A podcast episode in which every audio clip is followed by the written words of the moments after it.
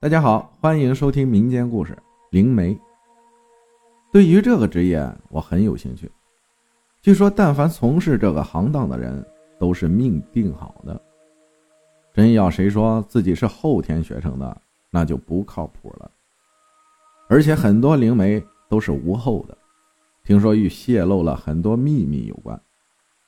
我认识的一个灵媒是个瞎子，此人很能赚钱，找他的人都是非富则贵的主，但他一直过得很贫困。后来我听我老娘说。很多灵媒生活都不是那么富足的，即使赚钱不少，但生活都有些苦。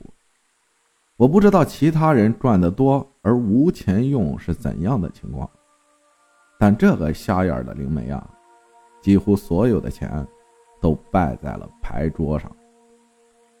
他看不见却打牌，一局输赢也在十万左右。按理说他能猜牌吧？也应该赢才对呀，但他就是输，输了还很轻松。对了，他也是无后的。后来接触的几个灵媒也是很普通的村妇，不识字儿，却能有长篇大段的分析。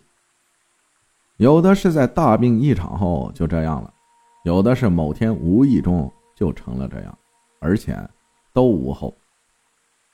接下来这个是我外婆的故事。好多年前，我外婆和几个老太一起去一个古镇玩。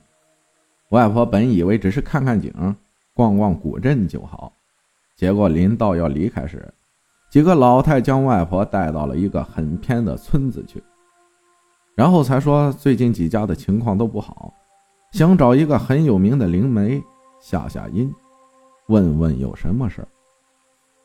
外婆虽然那个年纪了。但一直有些无神论的观念，所以那几个老太刚开始也是不要给他说，才将他骗到那里。见到那个灵媒，不带其他人问什么情况，灵媒就直接选上了外婆。然后，灵媒的声音渐渐开始变了，有点粗，像男人的声音。问我外婆最近的电视是不是不清楚。我外婆当时才想起家里的电视最近是出了点问题，每天打开一会儿就成了雪花。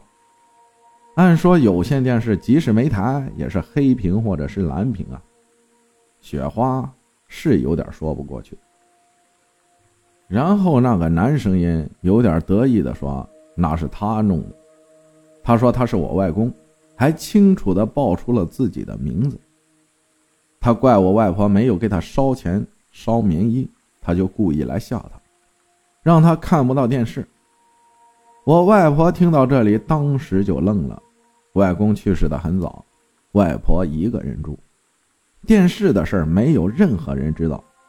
而且外婆见到灵媒后，除了说了自己名字，没有说一句话。外婆有些相信，忙通过灵媒和外公通话。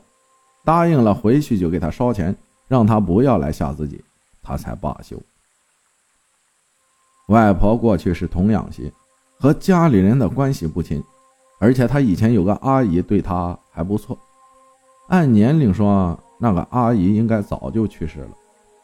而灵媒是能在阴间找到去世的人与活着的人通话，所以外婆想要通过灵媒找那个阿姨来聊聊。由于年生已久，外婆对那个阿姨的名字有些模糊了。才一说那阿姨的名字，那个灵媒就大叫一声，大声骂我外婆，说要找人居然连名字都能说错。然后灵媒说：“记住，是这个名字。”灵媒报出了一个名字，外婆想想才发现自己果真说错了名字，而灵媒说的。才是正确的。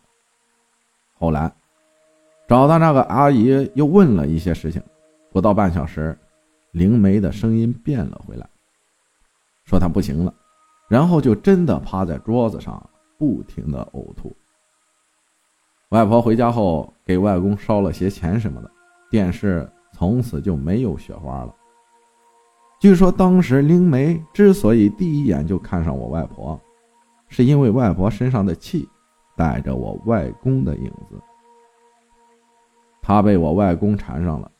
虽然一家人，外公不会真的伤害外婆，但如果不解释清楚，后来也许还会有更多的事情发生。谢谢大家的收听，我是阿浩，咱们下期再见，情人节快乐啊！